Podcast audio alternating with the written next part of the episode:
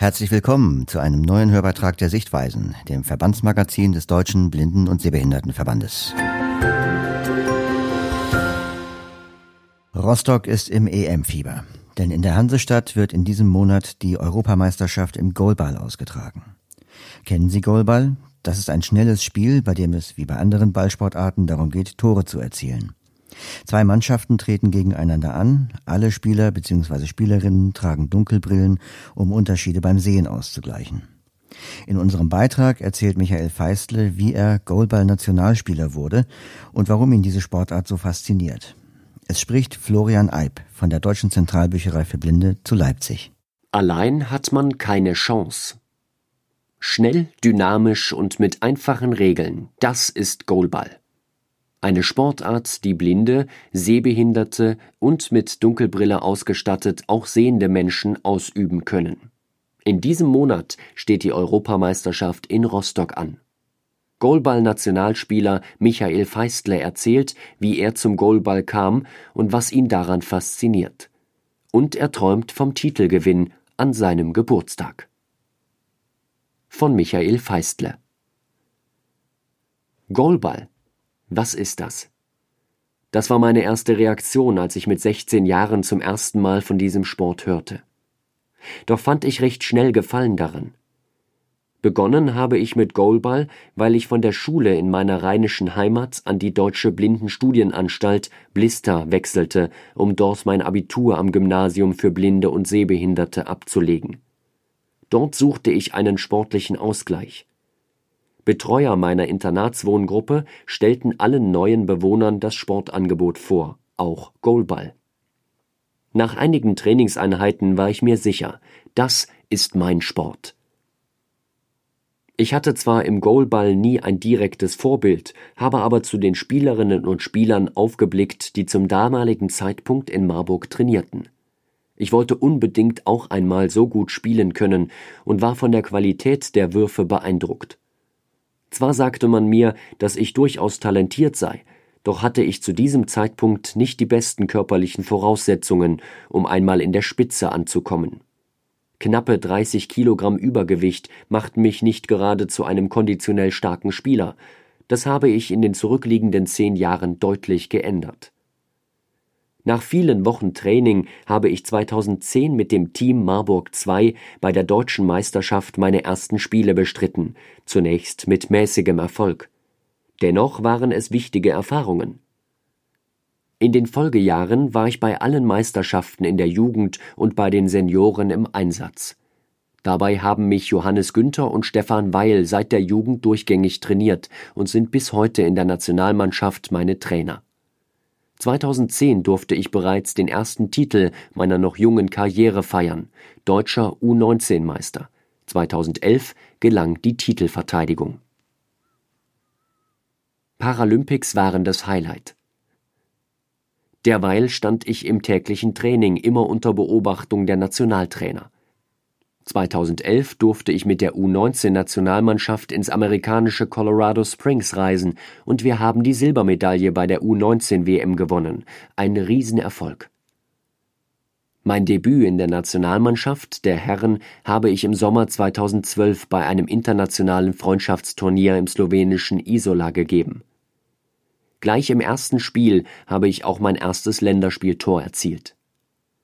Heute bin ich bei insgesamt 195 Länderspielen angekommen, durfte an drei Europameisterschaften teilnehmen, an zwei Weltmeisterschaften und als Highlight an den Paralympics 2016 in Rio.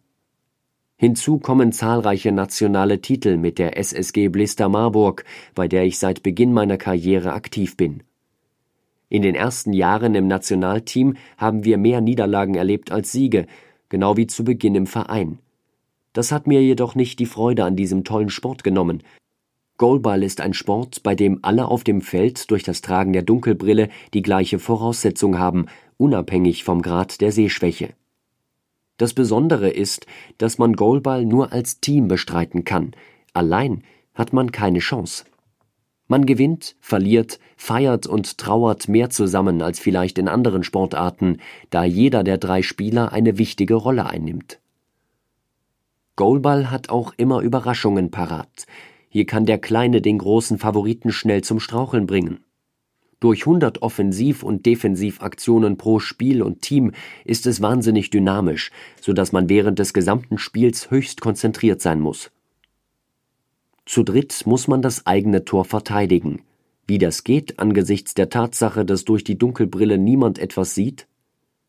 Im 1250 Gramm schweren Ball sind Glöckchen, wodurch dieser gut auf dem 9 mal 18 Meter großen Spielfeld zu lokalisieren ist.